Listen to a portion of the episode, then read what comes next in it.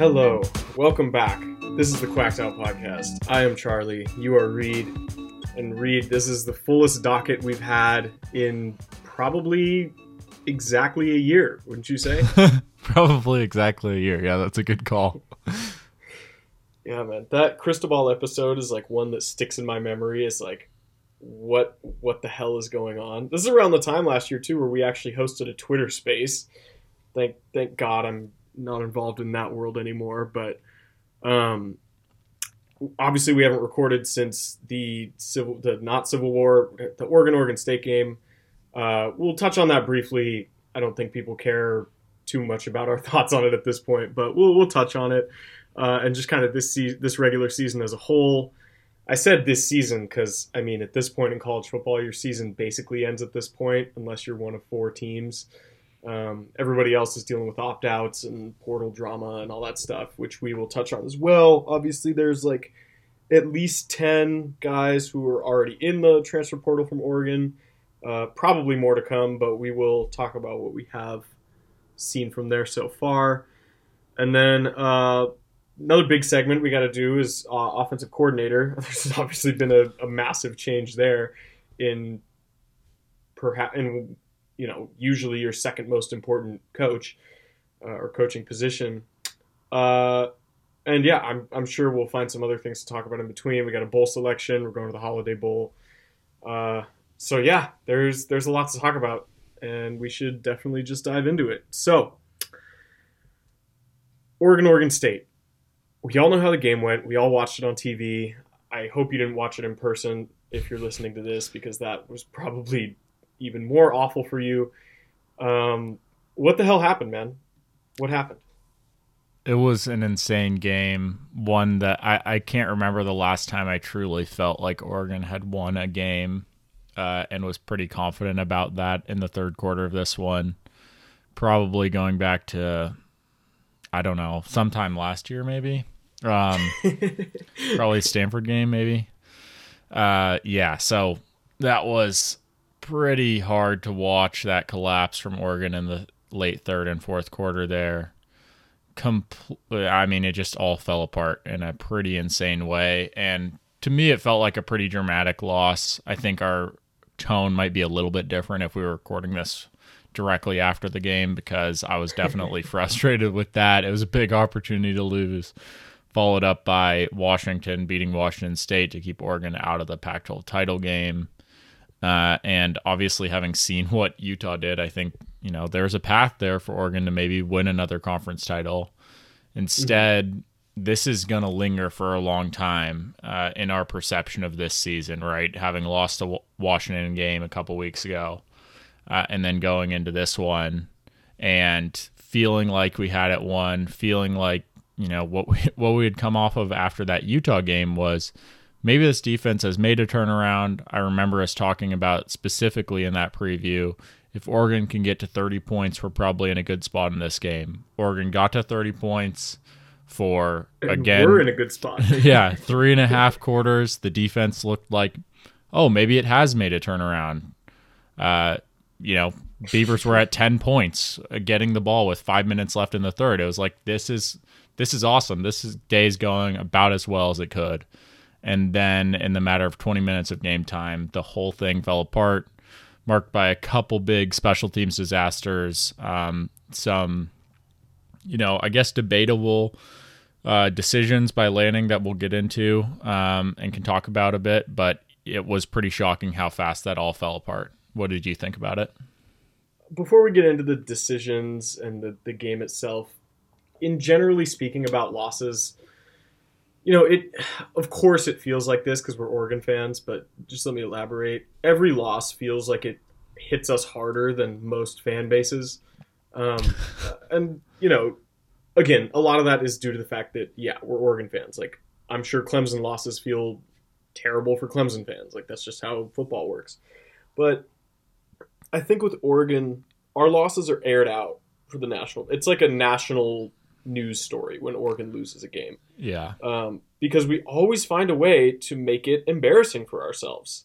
Uh, whether it's a, a you know late game collapse against UW, whether it's just getting smeared on national television in game one, uh, whether it's any yearly loss to Stanford, like or semi-yearly, like it, it's always something, right? Uh, there's always an extra caveat to all these losses. And again, maybe this is just because we're Oregon fans. Maybe it's because we know all these storylines, but um, none of our losses really go under the radar. Uh, and I think you know that's a testament to what this program is. It's actually a good thing. Like if your losses are, you know, Alabama's losses this year as well were like national stories. You know, they were incredibly huge scenes. They were incredibly big moments. Uh, might not have been that big, but that's that's similar to what I'm talking about, right? Like it's a testament to your program's success that when you lose, it is this big of a story. So that that's the first thing I just wanted to get off my chest. Uh, the second thing is that yeah, you you said it perfectly. I mean, in every way, this was a terrible capitulation. Um, I was watching with family and friends, and it was like I had I had friends our age who were like trying to get me to go out to a bar to watch this game with them and I was like no I just I don't want to do that. I don't no matter what happens in this game I don't want to be in public. I need to be in my own home. And sure enough thank god I wasn't in public at the end of this game because I, I I would have lost it. Um generally regarding this this outcome you know we can say the same things we did about the UW game right? In the end like if we're taking like a 10 year 12 year look at things like is this a good thing for the rivalry? Yes. Is this probably a good thing for the conference? Sure. I don't know. I mean maybe you want to maybe you want to like crawl your way around into an excuse to to find a way that makes this look bad about the pac 12 but i think in general it's okay to look at this realistically um, and say that this was a poorly coached game. Now we talk about the decisions; those are getting all the attention from this. Something James Crepea brought up on his podcast that I was listening to earlier. Um, there's a point, there has to be a point, where a coach can make all the right decisions in the world. He can inspire his team. He can, you know, make the right calls. The OC can call the right plays, and the players still don't execute. Um, this is exactly what we were talking about at the end of again that Washington game with the slip from Noah. Like that's not really anyone's fault. That is just the way sports work. Sometimes you do everything you can and you still get screwed.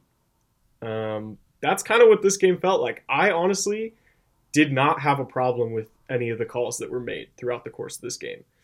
Um, again, I'm going to repeat everything we said at the end of the Husky game. Like, this is the culture of how Lanning wants to coach.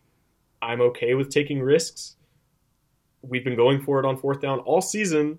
And I don't care if you're playing against Georgia, you should be able to get one yard uh, with this offense. So I don't know. Uh, in this case, I think it was uh, more of a bad read than a you know slip or anything like that. The punt being dropped, like what can you say about that as a coach? Like yeah, the, the coach didn't tell him to drop the ball. You know that's you can't really get on a coach for saying, oh, you know you didn't have him focused enough to make plays. It's like, no, the dude just dropped the ball. Like, let's be serious. The problem that I do have with coaching in this game is on the defensive side of the ball. And maybe you want to get into this a little bit more, but holy crap, man. The fact that Oregon State ran the ball, what was it, like almost 30 times in a row, 25 or something like that? Yeah, I think it was uh, officially 19, but I mean, pretty much the entire second half. That was spiritually like 50. Right. Yeah. right. Um, it's embarrassing. Like that part of it is is truly embarrassing.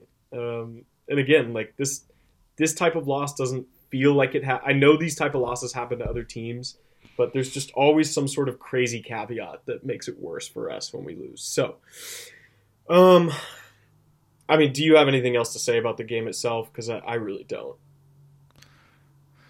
I think Oregon just put themselves in a tough spot a few times here. Um, I mean, the special teams can't be emphasized enough, and just the how easy Oregon made it for the Beavers to come back in this game. Uh, and credit to Oregon State for getting it done. Of course, like it's a huge win for them. They do deserve credit for sticking around, but I mean, the first drive that so Oregon has 31-10 lead. The first drive only takes four plays for Oregon State. Um, they just roll down and and uh, 75 yards. But then they get it back on a 34-17 lead now, still a three-score lead, and this is when it really falls apart. They have because of a bad kickoff and a face mask penalty, they only have to go 36 yards on their first drive. Then the fumbled punt, they have to go two yards after that.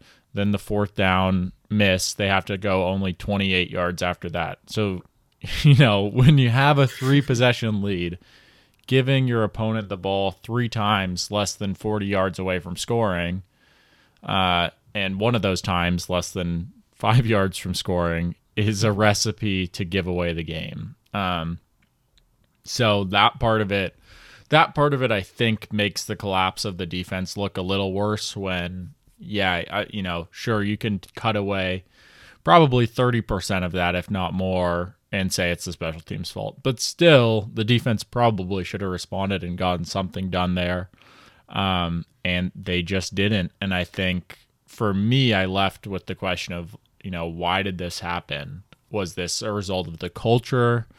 Um, was it a coaching issue? Like, do we just need new coaches in the building? Is it a recruiting issue? Which I don't think it is. I mean, Oregon has the talent, uh, you know, in terms of their the recruiting talent on this roster that they should be able to push around Oregon State. Um, or the other side of it is like ability and development that maybe the past staff or this staff, uh, you know, deserves uh, some questioning of their ability to get the most out of these players. Uh, and I think it's a mix of all those things. I think it's tough to know exactly where it is, but for me, it felt like coming out of this game, the biggest thing was like there need to be some serious changes here because you have your rival on the ropes. And if that's not enough, you also are playing this game for a Pac 12 title berth. And it was extremely odd to see this collapse after a pretty inspiring performance the week before against Utah, where it felt like there were so many times that this mm-hmm. defense, you know, just needed, if they just ever, you know, given up and allowed Utah to have one good drive, the game might have ended. And they stood in there and showed a lot of fight and kept that playoff, kept that uh, Pac 12 title berth alive and seemed like they cared about it. And in this game, obviously, it didn't seem like they cared about that much as much at all. Yeah. In a way, I actually had the opposite reaction to what you're describing. You were asking questions about why. I wasn't asking questions. I was, I was just pure, a pure ball of rage. Um, I didn't care how it happened. I didn't care why it happened or for what reasons. Um, because I, I, had seen what had happened. I, I, saw it play out in front of me. Like, it, what happened happened. Uh, yeah. And when Bo Nix threw the incompletion and the game was over, at the like, mind you, we're harping on the defense here. Like, the offense still had a chance to end this game. I'm not saying that the offense didn't do its job for most of the game. Like we said in that preview that you mentioned, I mean, 30 points should be enough to win this game nine times out of 10. It's just that uh, when when you make that many mistakes, I mean, it's hard to come back from it. So brutal loss. Hopefully, it helps the rivalry. I guess that's a positive you can take out of this. Um, and like you said, I mean, good for the Beavs. Like they, I don't know if they deserve to win this game. I don't even know what the hell that means anymore. um, but they certainly fought hard enough to to claim a victory. Um, it wasn't like we just handed it to them. You know, they still had to get the yards and everything. So good for them, I guess. Uh, Beavs are headed to the Las Vegas Bowl, if I remember correctly, against Florida. Yes. That'll be Anthony Richardson lists Florida. Uh, Oregon, of course, headed to the Holiday Bowl against North Carolina. I'm sure we'll talk about those games eventually, but uh, like I said earlier, I mean, at this point, for programs like Oregon, where you have a lot of talent coming in, that you know, and you have a lot of competition for roster spots, there is going to be roster churn as as soon as the season is considered to be over uh, for a lot of guys, and this is as clear as mark as any that yeah, the season is over for some of these dudes. Like they they couldn't get out of here fast enough, and you know what? That's that's fine. Whatever. Like if you're feeling like you're not getting what you want here, that's okay. Honestly, that's why. Did you see this Deion thing? Uh, yeah. So Deion's at Colorado and his opening, uh, not press conference, his opening speech to the players this is really interesting to me. He was like, if you're not up for this, like, leave, hit the portal. Um, and honestly, I have a ton of respect for that. Like, I know some people will probably take offense to it. I'm sure some of the players took offense to it, but like, in the in this new world where players have all this autonomy about where they go to school, yeah. If you're if you're not up for it, if you don't want to be a part of this, that's fine. Like we don't need more dead weight hanging around, or not even dead weight. You know, it's still we'll run through the list of names who are out. There are guys who can still contribute, but I mean, if you're not completely aligned with what this program wants to do and what Lanning wants to run, then that's fine with me. You know, go go find a place where you're going to be valued more in your eyes. Um, so yeah, in terms of this season, we talked about uh, we talked about this on the last pod, but it's it's we are right on the line in my mind between like success and failure this season, right? I mean, we said coming in, we identified the win total. We got we hit the over on the win total, right, of eight and a half, but it might have happened in the most dismal way possible. Yeah. Um, we both said prior to the season that like, hey, if we don't hit this win total, or you know, like eight and four, but if we keep the Autzen streak, like that's fine. Or you know, maybe we don't get to ten wins, but we keep the streak alive, or we just beat our rivals, like that's cool. What does this mean? Is are you feeling a clear like success or failure of this season um, right now? I think there are a lot of there's good here. Like I think that we can't have the the Oregon State loss and Washington loss overshadow the fact that there was some real positive steps that came out of this season. I think the feeling of that UCLA game, um, that with game day there, and just the excitement and the style that Oregon won that game in, like that felt like a real moment to me. Of I haven't felt this way about Oregon football in a long time uh, mm-hmm. and I'll hold that over. Um, I think, I mean, going into the season, all anyone could talk about was is the offensive coordinator hire going to work? Who's going to start at quarterback? Both those things were a huge success uh, when it all, you know, when it all finished. It was a good hire. It showed a positive philosophy uh, offensively from Lanning, which is obviously always a huge question mark for defensive head coaches. Um, and worked out at quarterback. We don't know, you know, long term, we'll see how it is. We'll see if Bo sticks around for next season. Um, obviously, you know, didn't exactly love the moments we had from the backups this year necessarily, but uh, it worked out for this season, and hopefully that's something that can be repeated going forward. So I think those aspects were positive. Oregon was at a time this year a very good team. Um, but on the other hand, I remember going out of that Georgia game and I think you know, you know, win total is one thing, rivalries, whatever, but I remember saying two pretty specific things, which are we wanted to reach a Pac 12 title, came very, very close to doing that, uh, and did not, right? Um, mm-hmm. And I didn't want to be embarrassed again. At that point, I felt like you know, Oregon had lost two in the last five games at that point. It was Oregon had lost the two blowout games to Utah. They'd lost a glorified scrimmage in the Alamo Bowl by a ton, and then lost 49 to 3 to Georgia. And it was like, I do not want to have this feeling again the rest of the season. We didn't have that happen on the scoreboard in the same way, but this Oregon State game felt that level of embarrassing to me based on how it finished. Um, even though Oregon competed more, that was like a feeling I didn't want to have about the culture of this team that I think crept up again. Uh, and it made me feel like changes are necessary. And I don't want to like sugarcoat that. I don't, you know, I don't know who exactly to call out necessarily.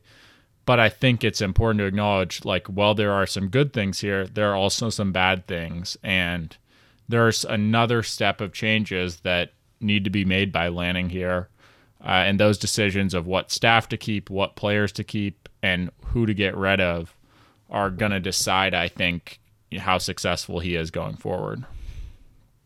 Yeah, and I mean, I was just looking through our, our preview from the beginning of the season. Uh, like you said, I mean, not making the title conference title game. If Oregon is even in that game, um, I'm happy with with the outcome of this season. Ultimately, uh, you could say, well, you know, if Wazoo does their job against Washington, then we're there anyways. But I mean, come on, you're really relying if you're relying on the Cougars for any help, like you you need bigger help than that. Um, I'm. It's funny because our biggest uh, our biggest question, and we've talked about this all year, our biggest questions coming into the season were on offense. They were the OC, they were the quarterback. Like, remember at the beginning of the year when people were making fun of Oregon fans for Dillingham never calling his own plays before? Like, we have come so far from that uh, in this one season. Obviously, with Dillingham going out, we got to recoup some of that. But I don't know, man. I'm. I think for me, I think this season barely falls over the line of failure. Barely. Um, I mean, maybe if that. Here's the thing, man. For me, the weight of those three losses is outweighing the three biggest wins. I mean, what are our three biggest wins, right? Utah, UCLA, and what like Wazoo, BYU. BYU. I mean, what are we really hanging It's our pro- hats I mean, it's there? probably Wazoo now. It was BYU at the time. Yeah. Yeah, yeah. Um, so I don't know. I'm very proud of this team. I'll have a lot of good memories to to keep at the end of this season, and we'll have segments about that in the off season. I'm sure we don't need to do a whole detox of this year, but um, it's disappointing. That that's kind of my word that I'm feeling right now for the season. I'm sure I could come up with different words throughout the rest of the off season, but I mean, year zero, year one, whatever. I don't buy into that stuff anymore with the amount of, you know, with the resources at your disposal that we were already talking about with the portal. I mean, we saw how quickly Jedd Fisch turned things around at the worst job in the, not worst job, at what at the time was the worst team in the Pac 12 in Arizona. We saw how fast USC turned around. Like, we, we could have done what USC did this year. Uh, which yeah, sure, get smeared by Utah in the title game. Like, what a great thing! I mean, they won 11 games. That's two more than we did. Shoot, I would have loved to have won 11 games this year and lost a Pac-12 title. Um, they're going to a New Year's Six bowl. Uh, so, anyways, I I think what I'll remember most about this season isn't actually from this team specifically, but it's from the conference as a whole. I mean, a couple years ago, if we had a team this good, we would have gone I hesitate to say we would have gone undefeated in conference play because again, nobody's ever done that in the Pac-12. But I mean, it's hard not to. You know, we have not six, nine or more win teams in the Pac-12 this year. That's half the conference is legitimately good. Uh, I tweeted something out during the SEC title game, and I firmly believe this. I'm I'm picking any of those six teams to beat LSU. Straight up like if both teams are at full health, yeah, give me Oregon State on a neutral field. Like, give me Washington, give me UCLA. Um, I think what's most disappointing about this season too is uh, not just the fact that we lost the rivals because that happens from time to time, you know, um, but it's the fact that UW got to those ten wins uh, and that they damn near got to the Rose Bowl. Like, they haven't lost a game since week six. That's Yeah. crazy. That's not supposed to happen. Um, we called this team dead in the water after those back-to-back road losses to UCLA and Arizona State, and they came back and proved that they were better. And of course, Penix has already announced he's coming back, so like there's something on the horizon for them already. Um, I mean, I don't necessarily, I don't judge the entire like. My entire thoughts on this program are not relative to the the children up north, but uh, this season it's hard not to compare the two. Um, they had kind of opposite trajectories in a lot of ways, and uh, Washington was able to pull out that tenth win. So, I mean, where do we go from here? I don't know. Like, we had different goals after the Georgia game. We didn't really get embarrassed in any game. I guess that last game counts as an embarrassment, but it wasn't like a blowout embarrassment. Um, I don't know, man. I'm having a hard time feeling optimistic about the end of this season. Uh, we said, and we were saying, we've said this all year long, man. The last three weeks of this regular season would paint how I feel about it in its entirety. It's true. And we lost two of those games. Came very close to. Lo- I mean, given we came very close to winning the two that we lost, but we also came very close to losing the one that we won. Um, Yeah. I mean, the Bo Nix injury is a piece of this too, um, and it, of course. it's just hard because it's hard to put a specific, like tangible, you know, cause and effect on that injury because uh, you still should have won uh, that Oregon State game, even with an injured Bo Nix. And, you know, the Washington game, that was hard, but I, I felt like with how much of the game he was, even in the portion of the game he was healthy, you know, did Oregon do enough to probably squeak away with a win if he's healthy? Maybe so, but um, they didn't do enough to really separate themselves from Washington like they probably should have been able to. So that hurts. Uh, and not yeah. to mention that he was uh, playing like a Heisman candidate. I mean, if he doesn't get injured, like you saw the Heisman list that got released today. If Bo Nix continued on that trajectory and if he doesn't get injured and we do win all those games, I think he's the Heisman winner. Um, I guess it would depend how he would do in a hypothetical championship against Caleb Williams, but uh, yeah, I, I mean the injury, yeah, it was terrible, and yeah, it, it hampered a lot of what we could do, but in a lot of ways, it kind of brought Bo Nix back down to the expectations that we had for him in the first place. I mean, he still played Right. pretty well um, down the stretch throughout those games. It was just, I don't know. It's an easy thing to hang our hats on. I think. Uh, Yeah. The amount of talent around him, I don't know. Exactly. I think it's just the easy excuse. And like, yeah, that hypothetical's there, but at the same time, you're not going to be able to always just pull the string and get a Heisman quarterback out of the portal and rely on that, you know? So Mhm. it seems kind of silly given the expectations we had for Bo going into this season and him, yeah, drastically overperforming those. But then when he comes back down to earth, you know, be it from an injury or whatever, to see things fall apart so much in the absence of that potentially, you know, Heisman level uh, caliber of play is it, uh, that doesn't feel like a complete excuse for everything that was going on with the rest of the team. Uh, I think you touched on the Washington factor well here. Yeah, I, I agree. You know, we don't compare everything to them. That's certainly not our f- entire marker of success, but at the same time, like there's a lot of conversations that happen between those rivals and Utah pulling out the upset against USC certainly bailed Oregon out a bit there because Washington was in line to go to a Rose Bowl against Penn State and probably have a decent shot of winning that game. Uh, and that was Deservedly, by the way, right, right. Which they are legit the scariest team in the conference right now. Yeah, I think that's true. Um, that's weird to say, and I think it's just weird. It's weird. Uh, Washington, it does feel that way to me, but I don't know. They're at the same time, like Oregon, we went out of that Oregon Washington game, and both of us said, I think the line wasn't that far off. Like, I think Oregon should have won this game by around 10 points with both teams healthy at in Autzen at least. And I still believe that with what Oregon was like at that time. Um, it's a weird conference picture, right? So the other aspect of this season is you can look at these three losses and say all three were against top 15 teams in the country.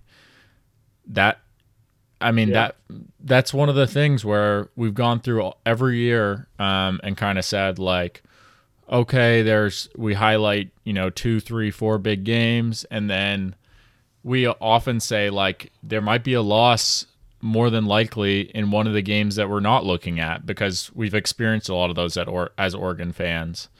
This year, you know, the Ducks beat the bad teams pretty decisively. Um, that was a positive, certainly.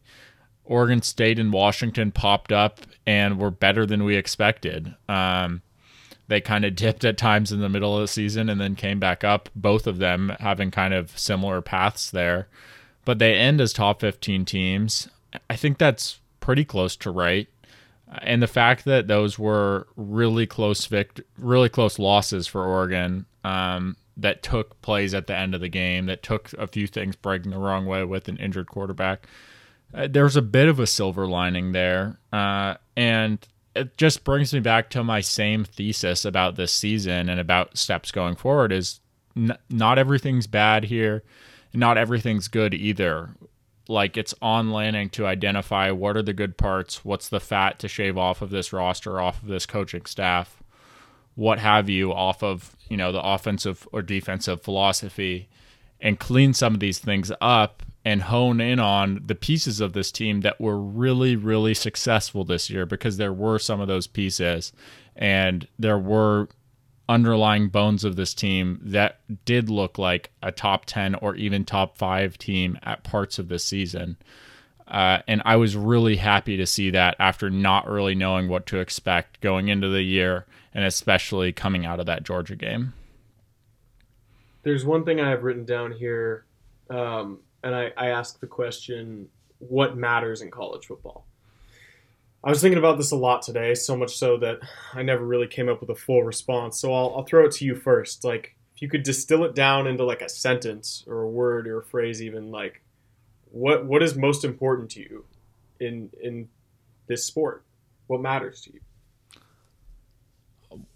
I think I mean winning games is the first thing my mind goes to, right? Yeah, that's like, where I was going too. You yeah. get results and especially the regional quirks and perception and ability to like boast over your rivals in this sport based on winning is what matters. And it's funny because yeah. on that judge, obviously, you know, where you throw out all of the context and look at the final result and look at the two opponents that you care most about, circle those games most every year.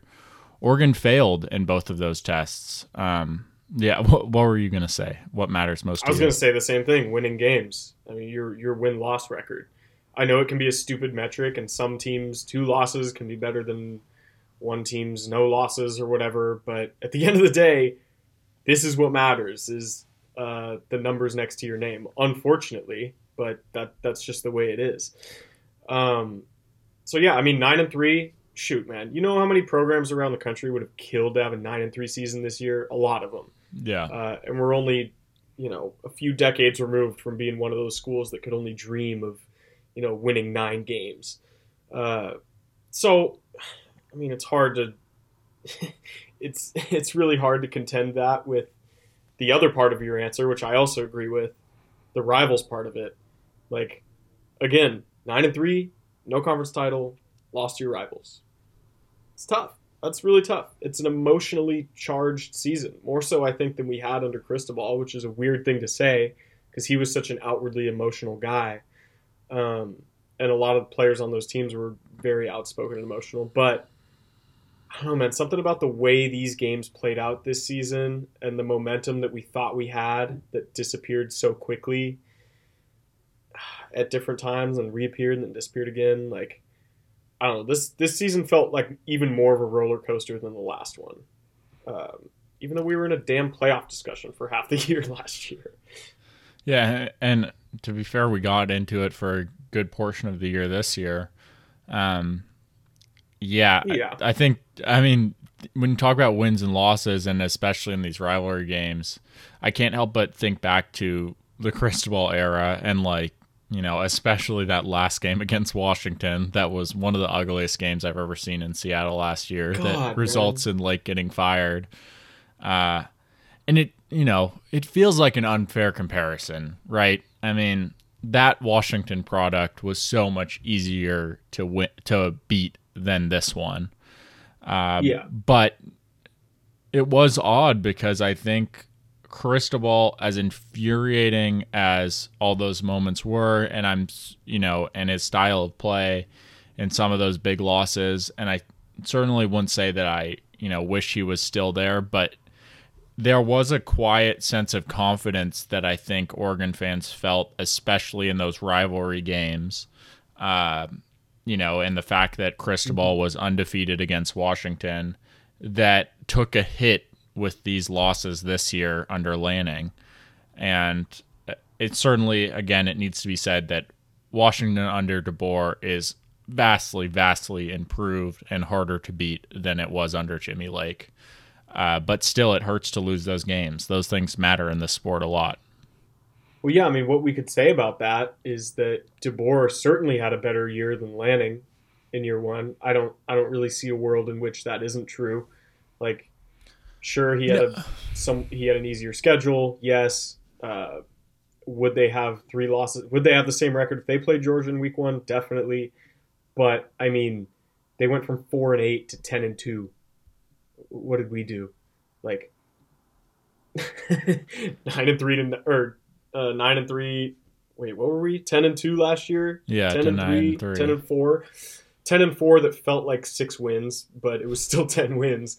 Um, and now here we are, in my opinion, a slightly unsuccessful season. So, you know, I like your point. Like, at the end of the day, no matter how frustrating Mario was, no matter how bad we got slapped by uh, Utah, or no matter how many times we would drop a fluke game, at least we would have that to hang our hats on beating the Huskies. So, hopefully we'll get that back. Again, this is year one. There's a lot of time for uh, Lanning to, you know, prove himself a worthy guy. A lot of time, as in like a year, maybe two years.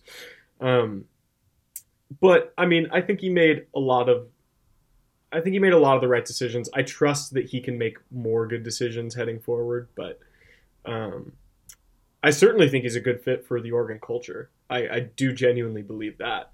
Uh, and no matter how much people say fit doesn't matter, like it, it all depends. Everything is relative. I think at Oregon, fit absolutely matters. We saw that with Cristobal. Like his his philosophy on football was not aligned with what Oregon fans like to see on the field, um, and I think Lanning's is. I, again, I guess we'll find out. We have a one year sample size of what he's not even a full year sample size of what he's done uh, leading the ship. So we'll see what happens. You have a couple of these uh, important questions lined up to end this this part of the segment. Do you want to go through those? Yeah, I think as particularly looking forward and as we talked about all year, those final three games are what were going to matter. Um, and certainly coming out of that last Oregon State game, I felt like we needed some actions to come out of it.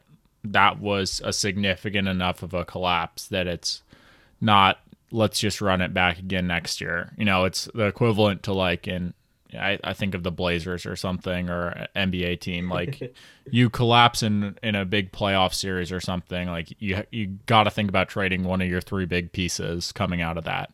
Um and it feels kind of like that from a college football perspective. Obviously these rosters and staffs are assembled of all these different pieces and it's a little harder to you don't just get to trade them uh, for someone else. But I think that I'm looking at, you know, what do we change this offseason? We'll get into the OC hire, uh, which happened super fast. But otherwise, like, what are we looking at for next season? What are the big questions? I'll start on the defensive side.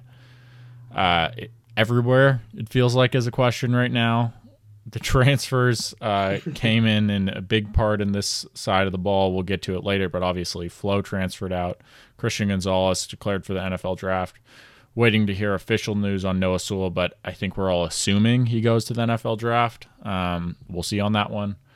Uh, and I I think Dorlus is probably gone. I'm pretty sure he's out of eligibility. I you know those are most of your best players right there, uh, or at least the highest profile ones going into the season. DJ Johnson also gone. Um, so Man, the defensive side of the ball this year, right? There is a ton of potential there for improvement, certainly. I think that's a positive. Mm-hmm. Like, can this defense turn it around in an offseason and be anywhere close to competent, decent product next year?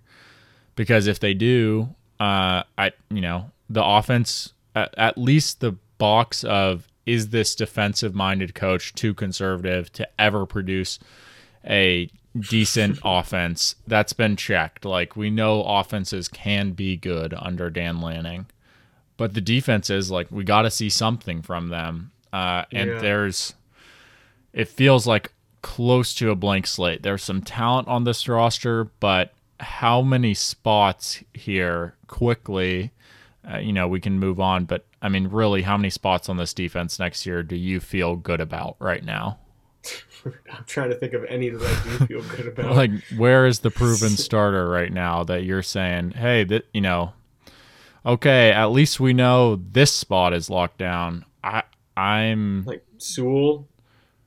If he's back, that, if yeah, if Sewell's back, which I would assume he's not, maybe he is. I you know, otherwise, I mean, I think Popo's deciding to come back. That'll be nice, certainly. Um, maybe Keon where Hudson's back. Like, yeah, these are a couple pieces here. But I mean, how confident do you even feel about the D line if we get our best players back? Like our best players were terrible this season on defense, Right. so, Right. uh, and especially in the front seven, And we for, already know Gonzo's gone. He's not going to play in the bowl game. For all we talked mean- about with the linebacking core, um, I mean, Flowe's gone, Sewell's probably gone, Yeah. Jackson LaDuke in the transfer portal. Uh, you look at safety; that was a question mark all year. I don't think that it's really been answered uh, coming I out will say, season. I, I think Addison played a lot better than I expected him to this season. Yeah, That- that's just one bright spot that I can pick out. But he, I don't, I wouldn't call it a playoff caliber uh, starting secondary. No. no, I wouldn't. I wouldn't call it that, nor would I call it a. I mean, just this deep. The defense is you. It's just stripped down to the studs. Like there's, you know, and there have been a lot of guys out, and I expect more transfers out. Um, but whether it's some of these names that you're going to remember from a cycle or two in recruiting actually turning into dudes, or it's going back into the transfer portal and getting some big pickups, which Oregon did a great job of this past offseason. Um, y- you know, you're going to have to repeat something like that. But it's just worth noting that, like, yeah, there's. Uh, there's a lot of holes on this defense and not a lot of sure things. Um, let's move on to the offensive part because I want to talk about kind of the team as a whole. But first, we got to do. In order to do that, we have to do the offense first. Um, obviously, Kenny Dillingham is the new uh, head coach at Arizona State. He's crying in his press conference. Home, home. Yeah, all right, cool, man. I don't hate him for leaving or anything like that. Like, you guys, this is how college football works at this point. Like, um, I'm happy for him that he got the job. I think he I mean, I don't know if he deserves it. That's up to somebody who, uh, you know, that question's out of my pay range. But um, I do think he'll be a good fit there. I mean, it is his home, quite literally speaking, and he like he's a young, energetic coach. We've obviously seen that work at different spots, including to some extent here this season. Um, replacing him really going to be difficult, but we've already done it. Uh, who is Will Stein? He was UTSA's offensive coordinator before that. I believe he was a offensive and associate head coach in a school in Texas. Um, gi- give me a reason why I should be excited, and give me a reason why I shouldn't be excited. I think for me, I look at it like when you go into an offensive coordinator hire, you kind of have three pools that you can choose from. You can go with a guy who's on your staff right now, elevate someone internally. Um, I don't really like that hire usually because it's kind of a low upside hire. Uh, your, your offense usually isn't going to improve that much when you just hire a guy who was beneath the person that just left. The yeah, and I mean the big exception to that is when you have years and decades of continuity that you build up behind you, and then you elevate someone. Right. Uh, I'm thinking Chip Kelly era, Helfrich and Scott Frost. Like, yeah, you know, if we had a Helfrich or Scott Frost lying around, like, yeah, sure, elevate them. Uh, they've been around long enough, but I mean, yeah, this entire staff is brand new already, so I agree. Not that one. Exactly. I think the other thing is you can go after a big name, um, and this is an interesting way to go because yeah, you know, and once sometimes it works out. Sometimes you get a guy like Joe Moorhead came into Oregon. Um, you know, in this case, it was a lot of people talking about Joe Brady, uh, the offensive analyst for LSU, then went and was OC in uh, in Car- with the Carolina Panthers under Matt Rhule. But the reality, in my mind at least, is a lot of times when you're going after that big big name hire with a long resume, there's probably a reason why they're back at the level of calling uh, plays as an offensive coordinator in college, right? You know, for Moorhead, didn't work out as a head coach in the SEC. Uh, for Joe Brady, it didn't work out as an offensive coordinator when he was given the reins, albeit at the NFL level. So I think those hires, you know, hires like that are interesting to me. Uh, and uh, you know, all these things like you can go these different routes. I think there's no one size fits all. This way is always best. Um, but in general, I lean towards the third route and was hoping that we would go in the third route, which we did, which is a young up and coming guy who's rising through the profession. And this is a logical next step following a track record of success at lower levels. Um, mm-hmm. That's exactly who Will Stein is, right? Uh, he played quarterback at Louisville, went to Tex, then went to Texas with Charlie Strong, who was his coach at Louisville, was graduate grad assistant there. Goes to Texas with him, then goes to the high school ranks in Texas, has success there, gets a uh, on field uh, wide receiver coach role at UTSA. Successful there, quickly is promoted to offensive coordinator before last season, uh, and has success running UTSA's offense this season. That's you know that's what it is. It's kind of a similar profile to who Kenny Dillingham was in the big picture sense of young, energetic guy, like fresh, new ideas, understands where fo- football is and where it's going and has been successful at lower levels. But similar to that, like, you know, we said with Dillingham before, he hasn't done this at this level, calling plays, running his own offense, being the head man in a Power Five conference before. He was, you know, with Norvell um, at Florida State and signed it kind of the second in command over that offense there, even. And with Stein, yeah, you know, he was the guy for UTSA, but still, there's a difference between being at UTSA and being at Oregon. So you have to see if he can make that step up. And that's in the same way that there are risks if you pick out of the pool of big name guys or risks if you pick out of the internal hire pool. There are definitely risks here with elevate with asking a guy to take this big of a step up. Um, but for me, it's the right type of risk to take. And Lanning has had a pretty good track record with his hires so far, in my opinion. Um, so I like the move, but I'm not going to sit here and pretend that I've you know watched every ounce of film on on Will Stein. Um, the Roadrunners. Yeah, the Roadrunners. meet meet man, come on. Meet meet. Uh, what I will say about this, I I agree with. I really like your assessment of the three pools. I think that second pool you were talking about with like names everyone already knows uh, or not everyone, but like, uh, how should we put it? It's not a household name, but it's like a message board name. Right. Um, yeah, those are what get term. people most excited. Yeah, yeah, yeah, Like those are those are what get fans most excited. Um, oh my god, you know we got so and so. Like, oh sweet. Um, there's and a lot of times details get way overshadowed when that kind of thing happens. Um, in a lot of ways, I mean, this hire kind of reminds me of Lanning's hire in general. Uh, it's somebody who wasn't really on any like big boards that you would see on message boards or like in group chats or anything like that. Um, it came a little, you know, kind of came out of left field. Like I certainly wasn't. I certainly hadn't heard uh, his name before today. I mean, maybe a couple times listening to Split Zone Duo, but I certainly didn't remember his name. Yeah. Um, again, he's he's he hasn't been an offensive coordinator for very long. No. Uh, the guy ahead of him at UTSA the year before uh, got hired away to somewhere. I can't remember exactly where. Um, I could look in Jared Denny's article right now and figure it out, but whatever. Um, I mean, this is a guy who hasn't been there for a while, but has certainly had success. I mean, they're a top, borderline top 10 offense in the country, and that's saying a lot playing at UTSA. It's hard to get on a top board of anything being in Conference USA. Um, he obviously is from Texas. He knows Texas very well.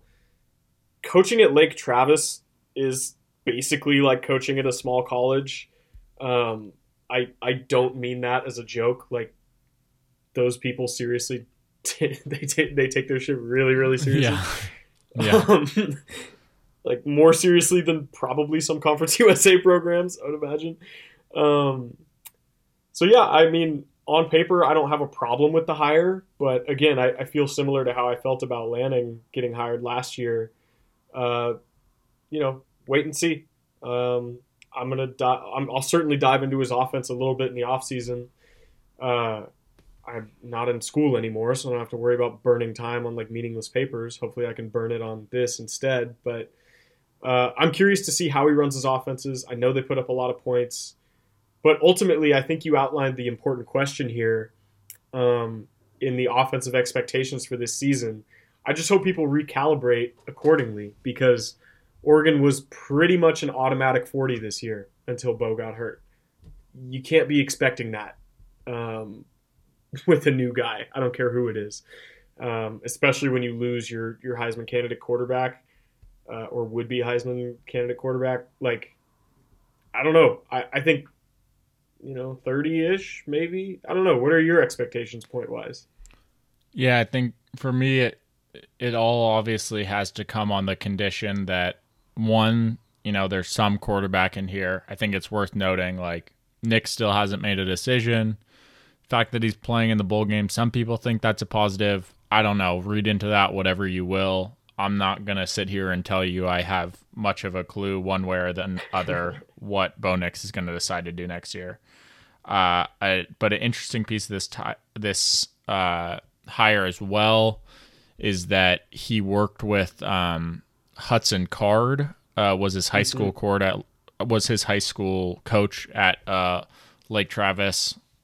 That's the Texas backup quarterback who was in a pretty serious competition with Quinn Ewers uh, to win the mm-hmm. job at Texas. So, you know, it's a solid portal quarterback uh, who I think a lot of people, you know, around Oregon have been saying if Bo leaves, obviously with Jay Butterfield having left, uh, you know what or what's Oregon going to do at quarterback next season? Is Ty really the guy? You probably even if you want to give Ty a shot at it, you probably want someone else in there who can really compete with him, uh, who's had a few years of experience in college football.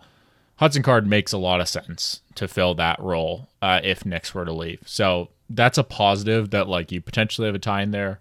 Seems like you know obviously this is all speculation, but you'd have to think like Power Five job at Oregon a Power Five school at Oregon. You see what Bo Nix did there as a transfer last year.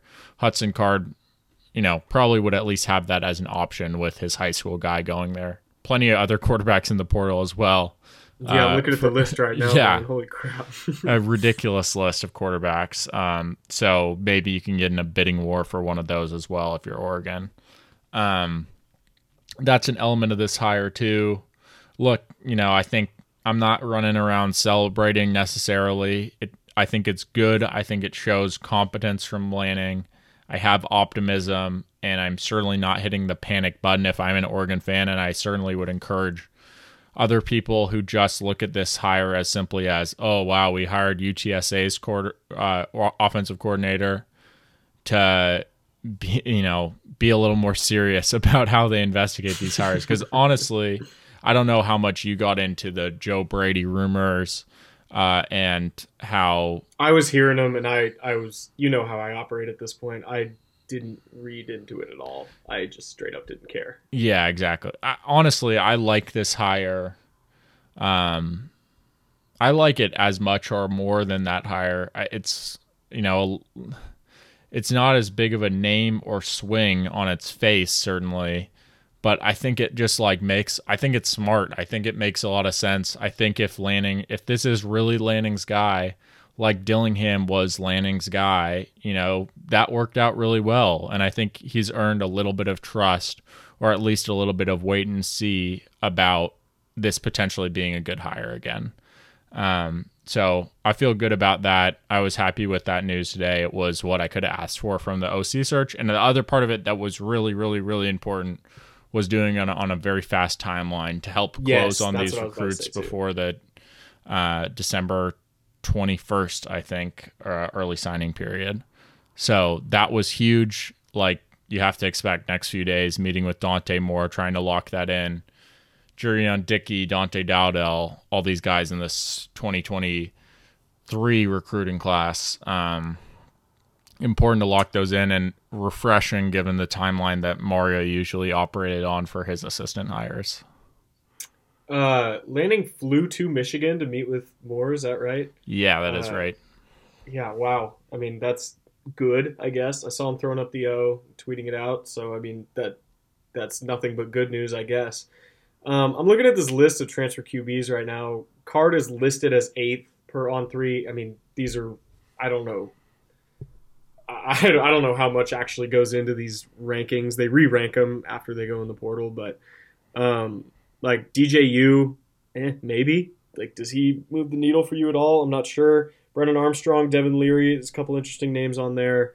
Um, obviously, DJ's like DJ was choosing between Clemson and Oregon in that highly publicized uh, recruitment and eventual commitment to the Tigers. Um, I don't know. I could see a Bo Nix type trajectory for him. Maybe not at the same level of effectiveness that Bo had, but uh, I mean, the Pac-12 defenses are certainly not as good as the ACC ones. Don't get me wrong. I think the conference in general, like overall, I think the Pac-12 was much, much better than the ACC this year. But that doesn't mean we have defense still. Um, yeah, man. I don't know. We'll see how it shakes out. Obviously, Moore is at the top of everybody's list in terms of effectiveness. Um, that would be the ideal among ideal uh, guys to get in the door. But uh, yeah, I, I, like that Will Stein analysis. You, you, got anything else on Stein, or should we move on to some players? Uh, well, I will say, sorry, I, I kind of got off on a tangent there, but I do want to circle back oh, to your question real quick. Uh, with you know the what are expectations for this offense? I kind of oh, think right. if the court, you know, if it's Nix, hopefully, or like Card or Ty Thompson developed well uh, and then the second part of this is what does this offensive line look like? Because Klemm's going to be tasked with building this thing up again uh, with no inherited, you know, or very few inherited returning starters. There's a lot of pieces there. I think Jackson Powers Johnson, Johnson, Marcus Harper, Josh Conerly. There's guys like this. This room isn't bare, so it should be a good offensive line. But development is something that people have questioned from Adrian Klemm before. Like now's the time to show it. Um, maybe a transfer or two in on that group too. But I think if this is a top, you know, three, four offensive line in the conference, which the legacy of Oregon says it should be, I don't really want to hear excuses on that, even with the departing players. And the quarterback play is, it's, you know, a, a close ish to this year or a step down, maybe small step down. Um, mm-hmm. I expect like 30 to 45 points is what this offense should be scoring, right? It was 40 plus mm-hmm. this year. I think you can knock that down a little bit, but still, like this offense should be scoring over 30 against almost everybody, is how I feel. Um, right now, as we're evaluating this, still got Troy. Yep. Still got both running backs that were used. Yep. Throughout the well, all the running backs really that were used this season. Uh, the offensive line is the big question, but um, again, we play in the Pac-12. Like, if USC's offensive line could protect, you know, if they could help out a Heisman contender or a Heisman winner in all likelihood this season, then I think Oregon should be able to to bring some guys up to do that as well. Right. Um, you you got Franklin as a number one at receiver. You've got Hudson coming back right now. Uh, sucks to lose Thornton, and we'll get into these transfers more, but you're probably expected to get maybe another transfer kind of like uh, what Cota was, someone in that role, wide receiver two, wide receiver three for this team. Uh, and you got some young talent with Kasper and Dickey and Cozart coming in.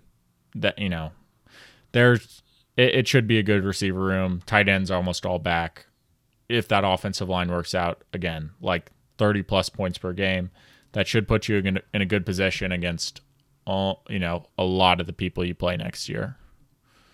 Um, I'm looking at our opponents next year because I'm a sicko and I've already looked way too far ahead. Yeah. But I mean, shoot, we're talking about the roster for next year, anyways, so we might as well get into this. Uh, Portland State to open the season at home should be easy cash. At Texas Tech in Lubbock, Texas, game two.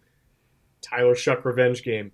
Uh, yeah. Hawaii coming to town the week after that should be able to take care of business. And then this conference slate, man, this is going to be one for the ages. Like we go at Arizona State, uh, we go at Utah, we go at Stanford, at UW, but we have the Trojans at home, we have Deion and the Buffaloes at home. uh, and we got Oregon State at home. This I'm excited for next year already. Um, and isn't doesn't that just paint a lovely picture of college football? Out of out of all this, all we've really done is just extend the offseason wait time. Um, so great. Let's see what happens. Uh, as for players, transfer portal. Um, our guy Jared Denny over at Scoop Duck, who we always plug, has a big long list of all the guys who have already transferred. Let me refresh it just in case there's any more. Um, let's just go through this list real quick. Give quick thoughts on each guy. Some obviously have barely played. Some of these guys were key pieces, or at one point were key pieces. Um, so yeah, uh, where do you want to start? I'll, I'll let you have a pick of the board here. Let's just do this in order. I'm just going to go down the list. I think Okay. is, is Okay, the then. easiest way. Uh, starting with seven, who put his name in there on October 31st. This says, um, yeah, I I'm fine with it at this point. I don't know. Seven had a ton of talent. Wish him the best, but I think that it's one of those guys who uh, I just don't know if we were on the same page with like his role in the program and Mhm. um, having that be like a unifying force in the locker room. So I'm I'm okay with it. Um, wish him the best again. You know, no ill will there, but like I think Oregon's fine there. I, I don't. I obviously before we get into some of these, I should just say like Oregon needs around 20 transfers to fill out what they're going to do in terms of bringing in their freshman class and having a few spots left over to get some other transfers as well. Uh, so like these are you have to keep in mind that these are necessary losses from someone from somewhere on your roster. Um, but yeah, what do you think of And seven? I will say it's also possible that some of these guys jump back in, right? We saw it last, or jump jump back into Oregon's roster. Um, we saw True. that last year where I think Sean Dollars did it like four times in the span of a day or something, um, with entering and leaving the portal. So uh, with seven, I think this is the toughest one to swallow from an emotional standpoint. I mean, this was a guy. This was a guy that you know we obviously tracked heavily in recruitment. He had a really interesting recruitment and like odd high school career that ended up seeing him play in New York, but he was still very much committed to Oregon. So I really like that about him. It was very clear to me that he always just wanted to be DeAnthony Thomas number two. And I mean, that's a really tough thing to just walk in and do anywhere. Yeah. Um, again, I think production wise, what he gave us was replaceable. But for me, I'm going to remember seven for like being a being really committed to this program, at least in the beginning. Um, so yeah, it's it's tough to swallow that one.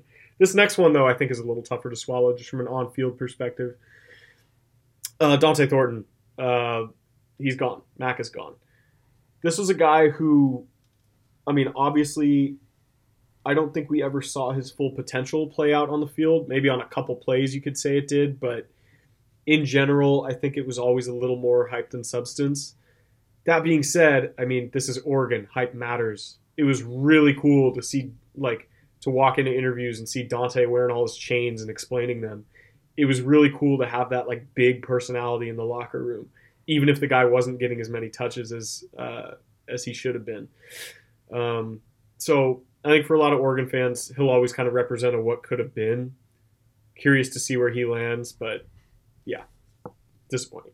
Yeah, that is that's definitely a theme and particularly I mean as I'm as I'm doing this I'm pulling up the 2021 recruiting class highest Oregon recruiting class signed ever um it was kind of the first recruiting class that I think felt like it was signed at like a national title caliber in this new uh era of college football and we are seeing these guys drop pretty fast from this list. Um, yeah, Thornton, a big one. Sad because he really could have been a number two to to Troy next year, and I think this offense could have potentially supported two really big seasons for both of them. He had a few breakout plays this year, but it's definitely yeah, a story of what could have been. Uh, I wonder where we'll see him potentially at. Uh, I think he has some relationship with Caleb Williams back to their Maryland days, so maybe Ah. there's a maybe there's a spot for him at USC. That would be tough to swallow, certainly. Um, Byron Cardwell, next name we want to talk about. Probably the most underwhelming name from this entire roster this season. Uh, not not through any fault of his own necessarily. He just like didn't play this year. Uh, had a great season as like the what seemed to be like he was going to be the incumbent back this season. Mm-hmm. Um, last year broke out as a freshman, had that great game against like Colorado. Was at that game. Um, showed a lot of really good physical attributes. We never really did. We ever figure out what the deal was with Cardwell this year? Like why he didn't play? Um, because if I learned about it, I forgot. Got lost in the shuffle. I think it. Uh, I think it mostly just came down to Carlos Locklyn's preference in the style of running backs that he liked, and you know Cardwell is unique, right? He's a very patient back, um, and I think uh, that is not a disservice to him. But at the same time, if you know if you want a back who's just a downhill runner, a little bit more. Um, Cardwell doesn't quite fit that, and it's sad because after that freshman season, people were talking about him like, could this be a you know the next great Oregon running back? People had yeah. those expectations going into this year. Just didn't work out. Um, wish him the best next year, but I think this is again, this is one of those that you can't evaluate it in a vacuum. Like you have to say, oh, you know, not just how bad is it to lose Byron Cardwell, but more like what's the trade for you know, how do you evaluate losing Cardwell versus gaining Bucky Irving and Noah Whittington? Uh, and I think ultimately that's a trade that is is okay for Oregon uh, and you know goes in line with the preference of the running back coach. It sucks to mm-hmm. lose Byron, but uh, that room is going to be okay going forward. Yeah, definitely. One room that might not be that we've already discussed. Quarterback Jay Butterfield is in the transfer portal. This not really a surprise. I don't think he ever saw the field in like a real game at Oregon. Um, and this is yeah, I, I think that's right. I can't right. remember a time he did. Yeah. Um, either way, former four star, uh, tall.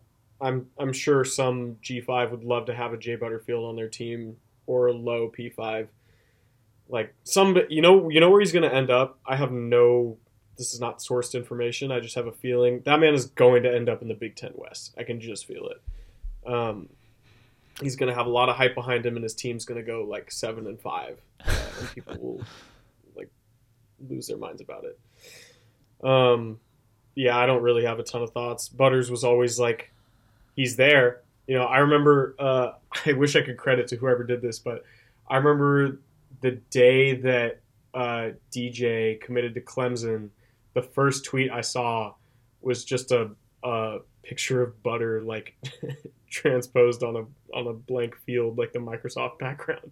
Um, and I was like, oh, I guess I better learn this guy's name now, huh? Um, but yeah, do you have any thoughts on this at all? Yeah, uh, just didn't work out. I think based on his style of play. So I think like as much as the recruiting ranking you'd look at and say, "Oh, this hurts." I it just never was to happen after the new staff took over, um, because he wasn't a mobile quarterback. But by all accounts, I think Butters was like an awesome locker room presence, positive. Never seemed like he uh, created any type of like toxicity around the quarterback competition. Uh, and even going back to that recruiting class, like Oregon fans and uh, um, you know even staff were probably pretty clear about like we were going after DJU pretty hard as a five star, and Jay was kind of like, okay, yeah, you know, hey, if you need a quarterback, like I'll I'll step in once if if he here. leaves, and then after. And then Jay shows up, and then we're like, "Oh, maybe we want another quarterback." Hey, Jay, is it okay if we take this four-star Robbie Ashford too? And he's like, "Yeah, that's fine. You know, like he was pretty low yeah. drama. Uh, went to Oregon, you know, didn't do anything wrong at all. Just didn't work out, but definitely wish him the best. He's from California originally, so uh, that Big Ten comment is interesting. I'm also interested to see like any place in the Pac-12. Like if if Oregon State, for instance, mm-hmm. they're in the market for a quarterback. You know, if they don't mm-hmm. want to spend money on a quarterback uh, or get into like a bidding war, like I think Jay Butterfield is the kind of guy that I think he could go there and be totally successful. That's um, true. And Ditto yeah. could go for like Stanford. I mean, Stanford transfer probably wouldn't happen uh, there, but like a Cal or whoever, if they're you know if quarterback leaves. Uh, you need a quarterback like I think he'd be a good option at a number of schools because uh, he's talented. He, you just have to, you know, accept that he's a pro style quarterback. Um, Bradyn Swinson, somebody who had a good game in the horseshoe and then didn't really do a ton outside of that. Uh, former three star, think borderline four so I can't remember. Um, a 20 class 2020 guy, so he's been here for a while. This one kind of sucks, but I mean, I think some people were sort of expecting him to be like a second KT or something after having one sack in Columbus. Yeah. Uh, and when he didn't really take any bigger steps after that, people just kind of forgot about him. Um, that's really all the thoughts I have on on Bradyn Swinson. I thought he was a cool guy though. Like I, I wish he would stick around for that purpose. But I could say that about like any of these guys. Yeah, totally. I think I don't know exactly what happened. We had obviously, like you said, high expectations after the Ohio State game. Um, yeah, pass rush something that needs to be worked out at, at Oregon. Definitely a big black, a big failure by the staff this year after uh, KT left to replace that production in terms of pressures on the quarterback. I think, yeah, Bradyn, um, you know, probably a sign of a guy who's if if you're recruiting from if you're recruiting nationally and then you have a coaching staff change, I think that those national guys who came across to usually play for a specific coach like are going to be more inclined to transfer and maybe head somewhere back uh, you know closer to where they grew up so i think i i probably expect something like that for Bradyn. definitely wish him the best uh, and it's it's a tough loss. Uh, I mean, it's a room that you don't have a ton of potential in that edge room right now, or a ton of proven guys. Uh, and he was one of the pieces before this season that we thought might might you know I think he talked about like double digit sacks going into this year uh, as a possibility, and that obviously didn't materialize. Yeah. Uh, next up, Bram Walden, uh, another one of those class of 2021 guys I don't know if he ever played meaningful snaps, but I mean, every program in the country needs an offensive tackle, so I'm sure he'll land somewhere. Uh, he was the number 11 offensive tackle in class of 2021. I I forgot about that. Um, but he's from Arizona, so maybe this is a guy that follows Dilly. Uh, maybe he ends up somewhere else. I don't know. I don't really have a ton of thoughts about him. Yeah, uh, he was uh, he was definitely a guy who at the time looked like he would be a really good player. Um, and again, you look at that 2021 class, you lost uh, Kingsley pretty fast in that class. Bram was marketed as like, okay, Kingsley's going to be our left tackle, Bram's going to be our right tackle in the probably like 2023 season. Uh, and now both those guys are gone. Uh, some injury issues, I think, were what kind of derailed him. Hopefully, I could see him maybe following Dilly to Arizona State. Maybe he goes to UCLA. I heard as well, but uh, we'll see what happens there. Uh, Jackson LaDuke. This one might be the guy who's had like the most snaps out of all these names um, in an Oregon uniform. Uh, he played a seriously important role this season. I mean, he was in that second rotation of inside linebackers, uh, which obviously is a position you, you need to rotate a lot. Um, I think he had snaps in Columbus. I can't exactly remember. I mean, he probably yeah, he actually he definitely did. Um, but I mean, again, a guy who never. I won't even say he didn't reach his potential because I think he actually did. But I'm I'm curious to see where he lands. Not a highly rated guy, but um, yeah, just still a name that you would expect to have around next season, and it's tough to come to grips with the fact that he won't be here. Definitely, and that that room and the inside linebacker room super important. It just puts that much more pressure on Keith Brown to be like a guy next year, uh, and potentially for it to just be Brown and Bassa as as those two leading that room. Um, Yeah. and we'll see if there's potential for a transfer to fill that out. But if Sewell goes, that's that's where it's at right now. Um, Brandon Buckner, another guy who didn't get a ton of playing time, but uh, you know, not a highly rated guy. Edge edge rusher, um, didn't play this year. Not really surprising. Probably landed a lower level spot. Um, yeah.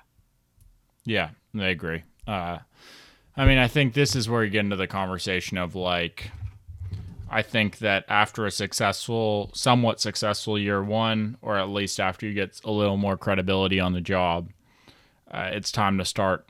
You know, yeah, there. This is a numbers game, and like you have to decide which guys you're you're gonna want and gonna be able to play going forward, and if you're not, then um, you know, th- then you got to find a way to move on, and it's probably best for both parties in that result. I think the same can be said for Terrell Tilmon, the next guy on this list. Um, yeah, came in as an edge rusher, converted to tight end last last season for a bit, uh, and was obviously not going to be able to break into that room with all the talent there. Now transferring out uh, back as a defensive player. Yeah, you know, wish him the best, but I think like it just wasn't going to crack the starting rotation in that group in, in in either of those groups probably. Um, let's talk about Jabril McNeil first before the last name. Uh, former four star, somebody who we were excited about when uh, he committed to Oregon. Played in all of his games uh, as a true freshman, but um, just three this year. Again, kind of in that same group. Like, just wasn't seeing the field a lot. We're going to have new guys that Lanning needs to bring in and get playing time. So, like, I totally understand somebody like that wanting to leave. Yeah, exactly. And and also a guy who's uh, from the South, I think. So that adds context. But yeah, I mean, it's like, especially with some of those quote unquote like developmental takes, they're guys that like a certain staff falls in love with. And sometimes the next staff, it's not going to be their guy in the same way. Uh, so yeah, it is what it is. Speaking of falling in love with certain players, uh, it is time to talk about one Justin Flowe who is in the transfer portal. Um, I mean, I, I mentioned Cardwell as maybe being like the most underwhelming guy on this list, only because he didn't play. Like, Flowe was underwhelming for sure, but it's always tough to call a five star underwhelming. Um, I mean, he played this season, which was a huge step in the right direction for him, something he wasn't able to do before. Uh, but at the end of the day, I mean, his best game was that Fresno game at the beginning of last year, uh, where he's playing with his head on fire. Sure, he had a couple big hits and fun moments this season, but in reality, I think in a lot of people's minds, he was still like a work in progress as a player, um, and maybe he just got tired of hearing that from the staff. I don't know. That that's complete speculation on my part. I'm not sure, but. Um, I don't know, man. What what will your lasting impression of Flowe be? Because for me, it'll be that picture where he and all the linebackers are flexing, and he's like absolutely stacked. He looks like a cartoon character. That'll be my lasting impression. Uh, my, it, I mean, I think it was just that one uh, game we had versus Fresno State where we had Kayvon, Noah Sewell, and Justin Flowe on the field together. Um, that'll be what I go back to as like the, the turnovers they created in that game and what maybe could have been. Um, and yeah, it just sucks we'll never quite get to see that. Like there was a lot of expectations about him. He was touted as one of the best running back, or I mean, one of the best linebackers. Sorry, um, in the history of West Coast college football in the modern recruiting era, um, or West Coast high school football, I should say. Uh, and yeah, you know, it just never happened at Oregon. I didn't really expect him to be back next year. I didn't know.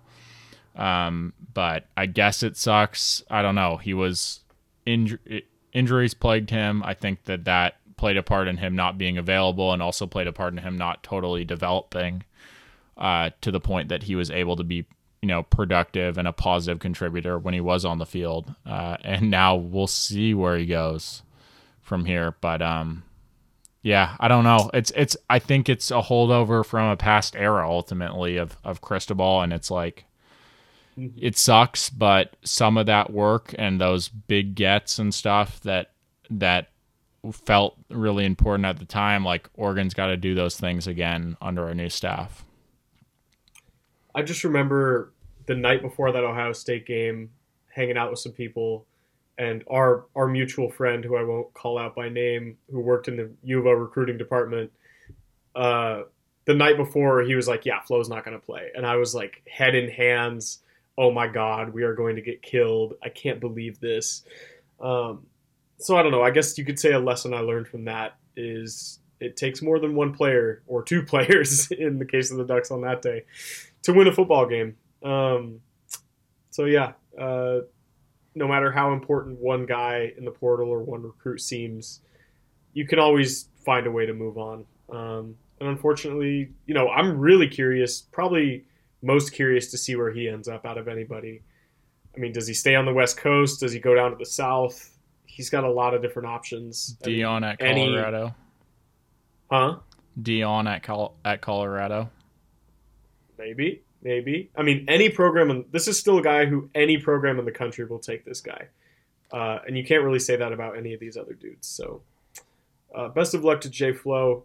It was fun. It was an era. We got that picture. I'll remember that forever. and that that concludes our list of of transfers. So you mentioned earlier, like you think we need like twenty or so guys out of the portal this year. Jeez.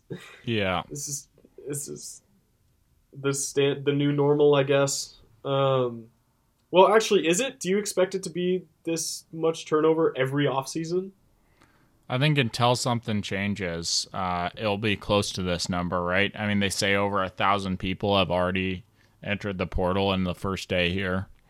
Um, Jesus. It is pretty insane. It's pretty crazy how just after the you know final final stretch of conference title games on Saturday and the following Monday we just blow the entire sport up with major quarterbacks and other players leave you know switching teams or at least leaving their current teams. Um, I don't think I think there's probably another version of this that gets worked out in the future, uh, but we'll see. Um, yeah, I mean, yeah. the the thing is, is all of these spots, and some of them certainly do hurt, but I think each one of these guys leaving, you know, I would bet that this staff has a plan for either specific guys that they want to attack with those spots, or at least a position and a handful of options there that they feel pretty good about. But I mean, certainly some of them you're you're not going to get a guy with the upside of Flowe,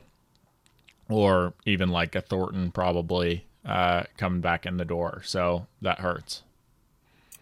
It does hurt. It's also worth worth uh, noting that you assume some guys to float up that you've never heard of before, um, or that you know maybe you and I have heard of, especially you tracking all these recruits. But you know somebody who's like a three star that ends up starting and is really good, like that kind of stuff still exists, and for the most part is like that still is the main like talent aggregation system in college football. So again, like we'll see how it shakes out. It's getting increasingly more difficult to follow all these different moving parts in the sport. Um, so props to you if you're able to do it. I'm not. I remember last year I had this big old spreadsheet with like tracking every guy that was like leaving and entering Oregon's roster and all this stuff. Like, definitely not anymore. I I don't have the patience for that. Honestly, it's hard to do day to day anymore. Yeah, man. Um, all right. So, anything else you want to touch on? I mean, it's sad to see these guys go, but you know, all I can say is that I I just hope they're getting good advice and that they're not getting pushed out by people who have perhaps like cynical thoughts behind them. Um, yeah, man. You got anything else? Yeah, yeah, exactly. I, I mean, I think we're both on the same page that we wish these guys the best, and like, well, I'll root for these guys unless they're playing Oregon. Um, and yeah, uh, you know, and I guess we just have to wait for the other shoe to fall in terms of what additions Oregon's going to make and probably a few more departures that we're going to see in the coming couple of weeks here. Well said. Um, anything else on this episode? I don't know. It feels like a weird place to leave off, but somehow we've gone like over 90 minutes already, so maybe we should call full time. Yeah, I mean, we'll we'll be back to I guess preview this weird holiday bowl versus North Carolina. My mindset is just I think Oregon's up to a ten and a half point favorite in that game. Uh, really? And hopefully you can just handle business, get to ten wins. Uh, hopefully Washington loses as underdogs to Texas in the Alamo Bowl. Uh, hopefully Tulane beats the shit out of USC in the Cotton Bowl. um, and you can kind of save face and pick some momentum back up in the offseason uh, and finish off with this recruiting class coming into two weeks from now. Really, what I'm hoping for is just an entertaining Pac 12 bowl season this year, preferably one where not all the teams lose. Yeah, um, any wins would be nice, wouldn't they? Yeah. Yeah. Anyways, uh, we'll talk about all those bowl games and all that stuff later. I mean, I'm sure like half of those rosters will change before then, anyways. So there's there's plenty of time to wrap your mind around it. Um, all right, man. It's a tumultuous offseason incoming, but this is the sport we love. Go Ducks. Go Ducks.